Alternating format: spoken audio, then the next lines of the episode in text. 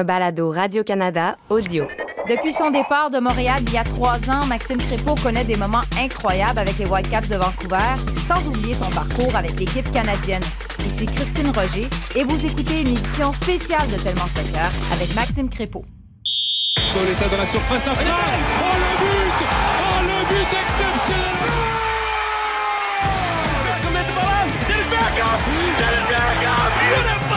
Magisterial Barcelona! When the seagull follows the trawler. It's Shabalala! Goal! Buffona, Buffona! Pirlo, ancora Pirlo di tecco! Pirlo! Cody, flicker!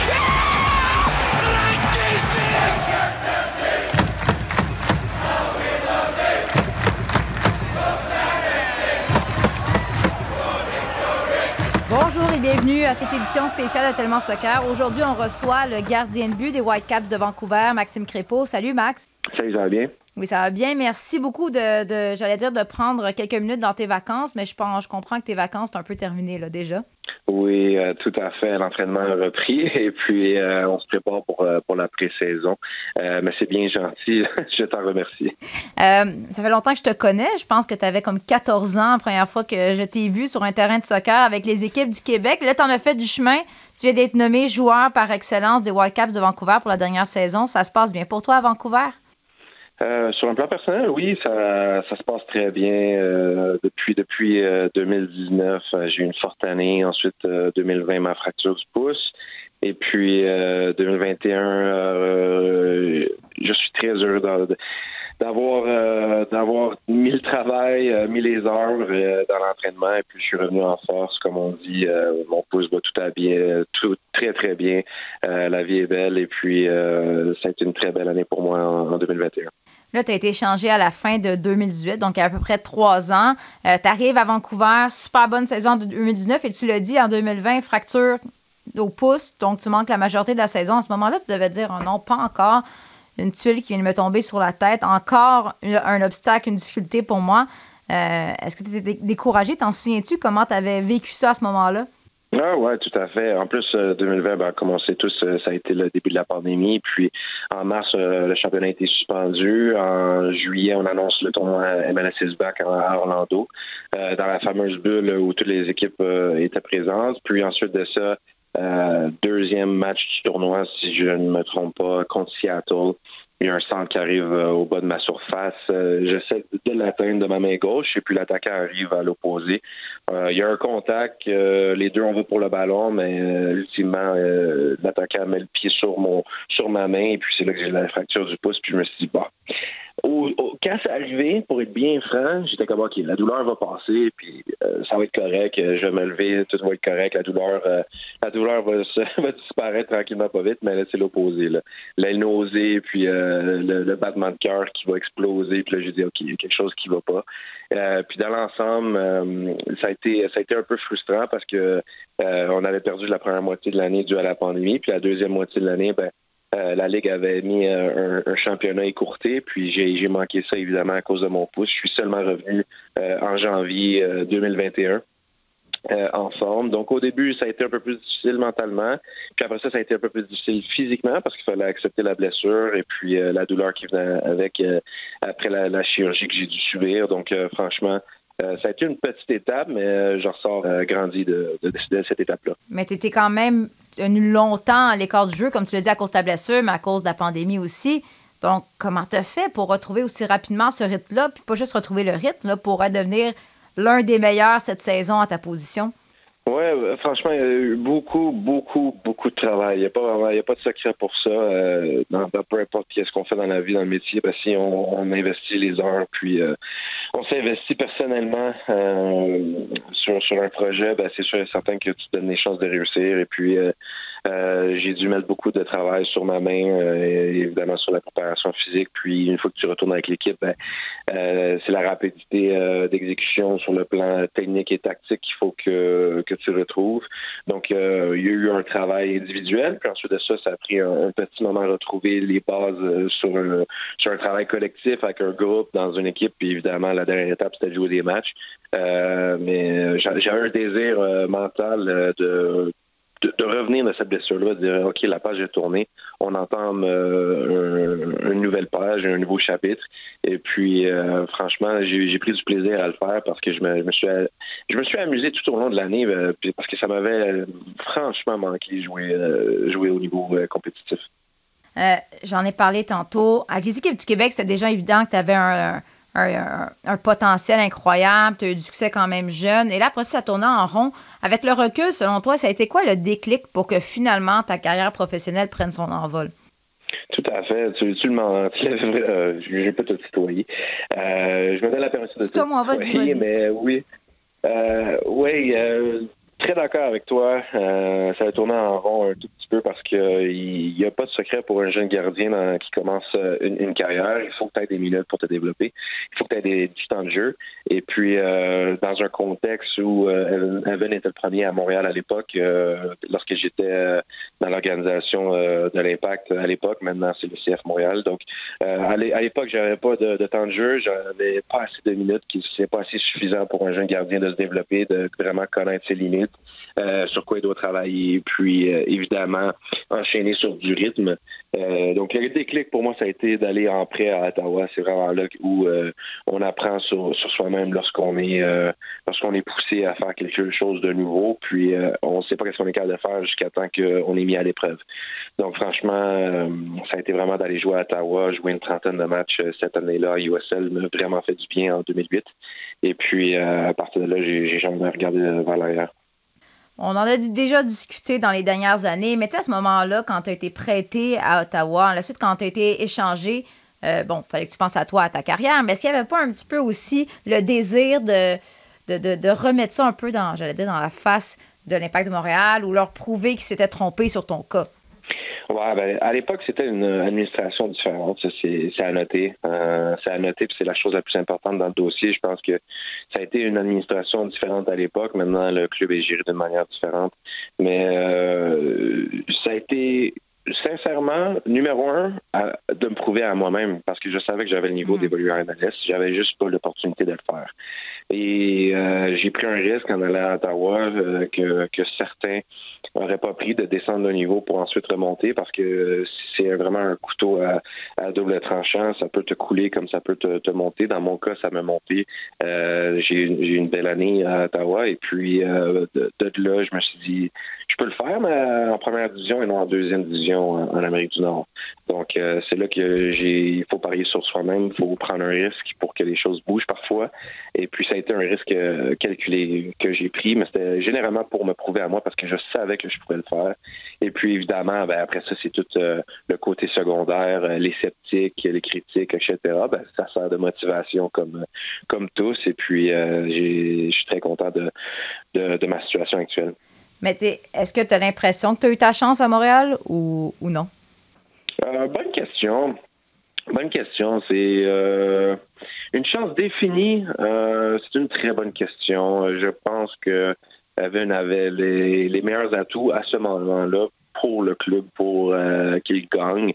maintenant, si on prend moi euh, à 27 ans et moi à 23 ans, c'est deux personnes complètement différentes, autant sur le terrain qu'à l'extérieur. La maturité sur le terrain est différente et j'ai pris du millage, j'ai pris de l'expérience. Donc, euh, dans leur contexte, euh, j'ai eu une occasion de jouer.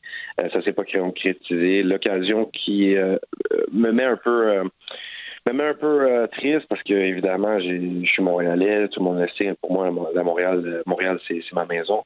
Euh, c'est après mon année à Ottawa. comment l'alpage a été tourné. Là, je me suis dit, OK, bon, ben, je fais, je fais mon deuil, puis je pense, je pense à la prochaine étape. Donc là, je parle au gars de 27 ans. Sûrement, j'avais posé la question au gars de 23 ans. Il y avait un peu d'amertume encore à cette époque-là, mais, mais là, c'est terminé, c'est ça? Ouais, ouais, 100 100 Le gars de 23 ans est un peu plus émotif que le gars de 27 ans. Est-ce qu'il y a une différence de culture au sein de l'organisation entre l'Impact de Montréal et le Wildcats? Comme tu as dit aujourd'hui, ce n'est plus la même organisation, mais à l'époque, quand tu avais fait le saut entre les deux équipes, est-ce qu'il y a quelque chose qui t'a frappé au niveau de la philosophie? Euh, ben, chaque organisation a sa philosophie. Je suis arrivé à Vancouver dans un club qui était euh, complètement en reconstruction. Euh, l'époque euh, de Robinson comme entraîneur à Vancouver était terminée. Et ça a été là où la reconstruction sous Marc de Santos a commencé. Marc et Phil de Santos ont fait un, un, travail fantastique pour trouver des joueurs, pour bâtir euh, l'équipe. Euh, c'est sûr certain que par moment il y a eu des joueurs où il y a, eu des erreurs euh, par rapport au, développement de certains joueurs, mais si on regarde trois ans, trois ans par la suite avec les, joueurs qu'on a, c'est tous des joueurs que Marc et Phil ont amenés au club. Donc ils ont eu une excellente, ils ont fait un excellent travail pour la reconstruction. Et puis, évidemment, ils n'ont pas terminé l'année avec nous et Vanny en ce moment est, comme entraîneur de, de Vancouver. Mais la philosophie était un peu différente parce que c'était une construction différente à 100% On n'avait mhm. aucun joueur. Il fallait tout repartir à zéro. Donc, la philosophie du club présentement, il n'y en avait pas quand je suis arrivé à Vancouver. Puis à Montréal, bien évidemment, c'est la, culture de Montréal. Il faut gagner tout de suite maintenant. Il euh, faut gagner pour hier. Et c'est tout à fait normal. C'est notre, notre passion qu'on a euh, en, tant que Montréalais dans nos équipes sportives. Il faut avoir des résultats. Donc, c'est ça la, différence de culture qu'il y avait euh, par rapport aux deux clubs. Euh, c'est un, sujet que, que, j'ai que j'aborde souvent avec d'anciens joueurs, dont mon collègue Assun Camara. Je pense qu'on en parle chaque semaine. Euh, toi qui es un ancien, est-ce que tu t'es habitué au, nom CF Montréal ou c'est encore l'impact de Montréal pour toi? Ah, ben moi, j'ai grandi en étant dans les. j'ai grandi en allant au stade à chaque week-end. Euh, j'ai grandi à certains moments, j'avais 14-15 ans. Des fois, j'allais regarder les matchs dans les Ultras. Ah non, j'ai grandi dans un club euh, et puis ouais, je pense que j'ai été surpris comme un peu tout le monde euh, de, de, de, ce rebrand-là, mais avec le temps, euh, pour être bien franc, c'est sûr certain qu'il y, en a, certains qui, qui ont lâché prise du, du rebrand et, et d'autres sujets. Mais pour être franc, ça m'a juste surpris euh, ce, nouveau logo, euh, ces nouvelles couleurs. Par contre, j'aime bien. J'aime bien les, les, maillots sont très très beaux. Moi, personnellement, j'apprécie beaucoup. Euh, mais ça m'a juste pris par surprise parce que pour moi, j'ai grandi avec l'impact. Mais maintenant, avec le temps, pour être bien franc, avec mes coéquipiers qui sont en équipe nationale, qui, qui jouent maintenant à Montréal, ben, c'est juste naturel de dire CF Montréal. Puis tout est beau, la vie est belle. Là, tu vois quand même des gars qui montent à Montréal. Ben, en fait, c'est euh, euh Wilfried Nancy qui se retrouve à la tête de l'équipe que tu connais bien, Jason qui a fait son retour, de voir des gars que tu as côtoyés dans ta progression, dans ton développement, être à la barre de cette équipe-là, ça signifie quoi? Qu'est-ce que, tu penses de ça? Ah, je suis très heureux pour eux. Très, très, très heureux pour eux. Euh, Wilfried, euh, Wilfried, euh, commencé au collège français à Longueuil avec euh, quand, quand j'étais encore à l'école. Euh, et puis autant moi ma, ma carrière s'est développée, mais lui sa, sa carrière de coaching euh, c'est au même état dans le sens où il a commencé dans dans, dans la cour de, de, la grande région de Montréal et puis il s'est vraiment développé. Il a passé les étapes qu'il avait à passer. Même chose pour Jason. Et puis, euh, je pourrais dire tout le monde, euh, je pourrais pas dire seulement Wilfred et Jason, je pourrais dire tout le monde dans l'organisation actuelle. Donc, franchement, je suis très content que le, le, club ait ça comme, euh, comme mentalité maintenant, d'aller voir les, les gars dans leur cours, les, les gars qui ont grandi dans la grande région de Montréal, qui donnent tout et qui adorent cette ville et ce club. Ouais, je suis très, très content pour eux. Donc, tu sais, ce que tu dis un peu, tu as, l'impression, si je ne me trompe pas, que la mentalité a peut-être évolué, changé depuis ton départ de Montréal. Euh, ouais, sans être sans être à l'interne, parce que je ne suis pas à l'interne, ça, peut, ça peut se respirer de l'extérieur, surtout quand tu es dans une autre organisation, puis tu sais, trois organisations canadiennes, euh, Montréal, euh, Toronto, Vancouver. Donc, euh, d'un point de vue extérieur, quand tu évolues dans une autre organisation, tu peux voir qu'il y a eu un changement de, cap et un changement de vague, oui. écoute, ça n'a aucun rapport, mais je t'en parle parce que dans une équipe canadienne, puis un sujet qui fait beaucoup parler dans le monde du soccer depuis, dans les derniers mois, c'est les équipes euh, féminines, en fond, l'équipe canadienne qui gagne la médaille d'or, puis qu'on n'a pas d'équipe féminine au Canada. Euh, je sais que tu as des opinions sur tout. Toi, t'en penses quoi? As-tu une solution pour que finalement ça change? Tu parles d'une ligue professionnelle? Ben, une ligue professionnelle où on dirait, on peut dire juste une équipe, là, peu importe. Euh, en fait, pour l'instant, il n'y a rien. Mm-hmm. Oui, non, non, c'est vrai. Euh, j'ai vu qu'il y avait une annonce euh, pour une ligue. Euh, encore là, ça a fait un peu de controverse parce qu'il disait que c'est la ligue professionnelle pour, pour les femmes au Canada, mais c'est une ligue en réalité qui évolue en bas de, de la ligue professionnelle en Amérique du Nord. Donc, c'est sûr et certain qu'on a du chemin à faire. Hein. c'est sûr et certain qu'on a du chemin à faire. par contre, on voit la qualité que, que ces femmes-là mettent sur le terrain et euh, les, enfants que ces femmes-là vont toucher par rapport au rêve olympique, par rapport aux compétitions internationales.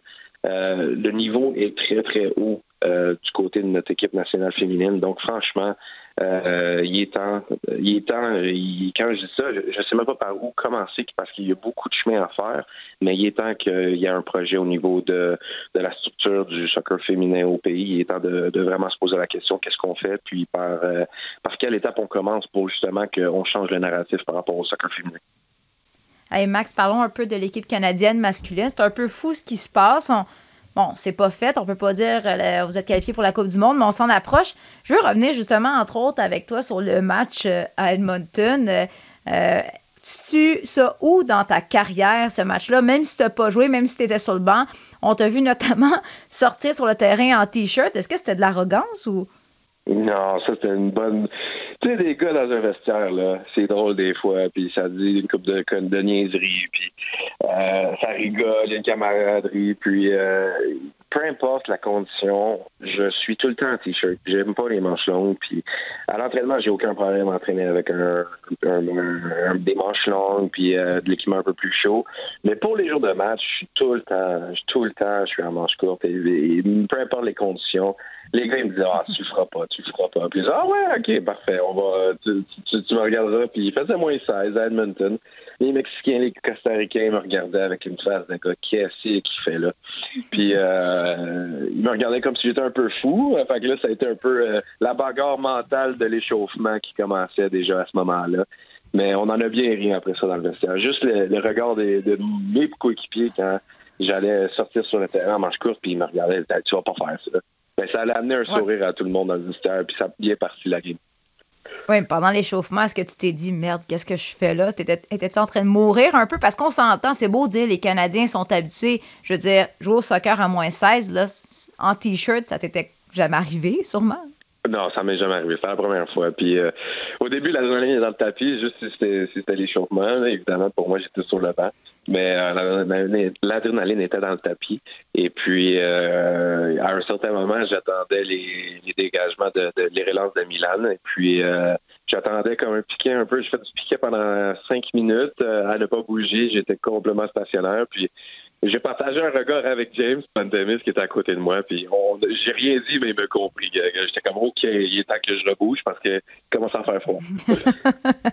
puis, mais à quel point ça a été un avantage? Parce qu'on a entendu des Mexicains dire euh, quand je suis sortie, j'ai ouvert la bouche, j'ai vu la fumée sortir. Je, pensais que mon âme était en train de sortir de mon corps. oui, exact. Je l'ai vu cette, euh, vu cette déclaration là. Et puis, euh, quand même, il faisait très très froid. Mais une belle, ça a été une belle journée pour le soccer canadien. Puis effectivement, euh, on est euh, on est proche de l'objectif, mais à la fois très loin encore. Il reste deux euh, deux fenêtres internationales, six matchs. il faut aller chercher le plus de points possible en janvier pour pour éventuellement se qualifier pour le 14. C'est vraiment ça l'objectif. OK, on n'est pas rendu là, mais quand tu étais petit, est-ce que tu t'imaginais un jour participer à la Coupe du Monde? Est-ce que ça faisait partie de tes rêves? Pour toi? C'était utopique penser ça? C'est le rêve euh, le plus fou de chaque footballeur, sur le certain. Euh, c'est le rêve, euh, c'est le rêve le plus fou. Est-ce que je pensais pouvoir le réaliser un jour? Lorsque j'ai commencé dans le programme, j'avais 18 ans, donc 9 ans maintenant, 10 ans l'année prochaine. c'est quelque chose de dire. il y a 9 ans, on était vraiment loin, vraiment loin de la Coupe du Monde. 9, 9 ans aujourd'hui, euh, si on fait un fast-forward, si tu me permets l'expression, euh, c'est un je dirais pas surréaliste, mais ça me surprend de la, rapidité dont le programme s'est amélioré euh, au fil des années. Puis évidemment, ben, on a des joueurs de qualité euh, qui ont du talent pour rivaliser contre n'importe qui dans le monde. Euh, en tout cas, en quoi qu'à pour maintenant, évidemment, mais on a des gars qui, jouent du, bon football autour du globe, oui.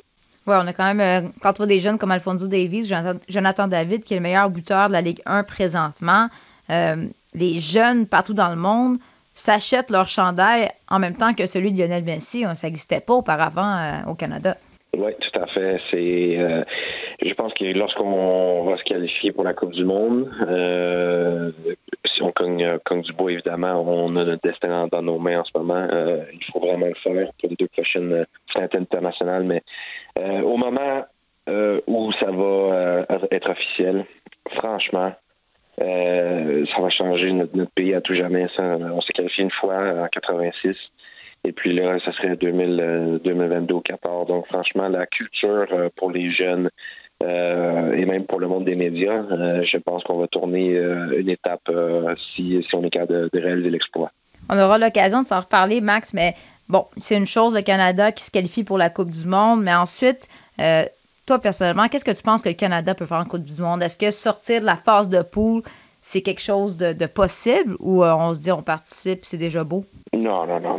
on est tous des, compétiteurs dans l'âme. Euh, on est tous des professionnels. On veut tous évoluer au, plus haut niveau. Puis on n'est jamais satisfait avec ce qu'on a. C'est notre nature en termes d'équipe nationale. Tout, nos, tout notre groupe de joueurs, euh, c'est notre nature, c'est notre manière de vivre au quotidien. pour, pour être franc, on, voulait euh, être premier du groupe euh, de la dernière phase de qualificatif euh, de la Coupe du Monde. On voulait sortir premier à Noël. On est premier à Noël. On veut, on veut être dans le top 3 d'ici la fin des, des matchs. On va probablement l'aider si on contrôle notre destin comme on veut la contrôler. Et puis, participer à une Coupe du Monde, c'est pas euh, notre, objectif. Après ça, peu importe contre qui on se fait tirer, ben, on va vouloir sortir de ce groupe-là. On va tout le temps vouloir aller plus haut. Et puis, évidemment, se qualifier, oui, c'est un exploit, mais ça, ça va être le début du travail réellement. Euh, tu dirais que c'est quoi le caractère de l'équipe canadienne? Qu'est-ce qui différencie cette équipe-là par rapport aux autres équipes de la CONCACAF? Euh, moi, je dirais la, résilience, pour être franc. On a vécu je ne sais pas les situations à l'interne des autres sélections, mais on a vécu, euh, on a vécu des, victoires, on a vécu des défaites euh, qu'on doit vivre en groupe pour pour être plus mature et pour réagir à des situations dans certains certains environnements. On, a vécu des moments ensemble, autant sur le terrain que côté personnel. que qui fait, qui fait en sorte qu'on les humains se rapprochent puis une fois que on est proche avec euh, les humains, ben c'est comme une, bande de, frères qui s'en va jouer sur le soccer, euh, sur le terrain de soccer. Donc franchement, euh, elle est là la, différence. c'est vraiment un groupe uni où il n'y a aucun ego. Et puis tout le monde est là pour la même raison, c'est vraiment de, nous mettre au 14 puis de, faire rêver les, les générations futures.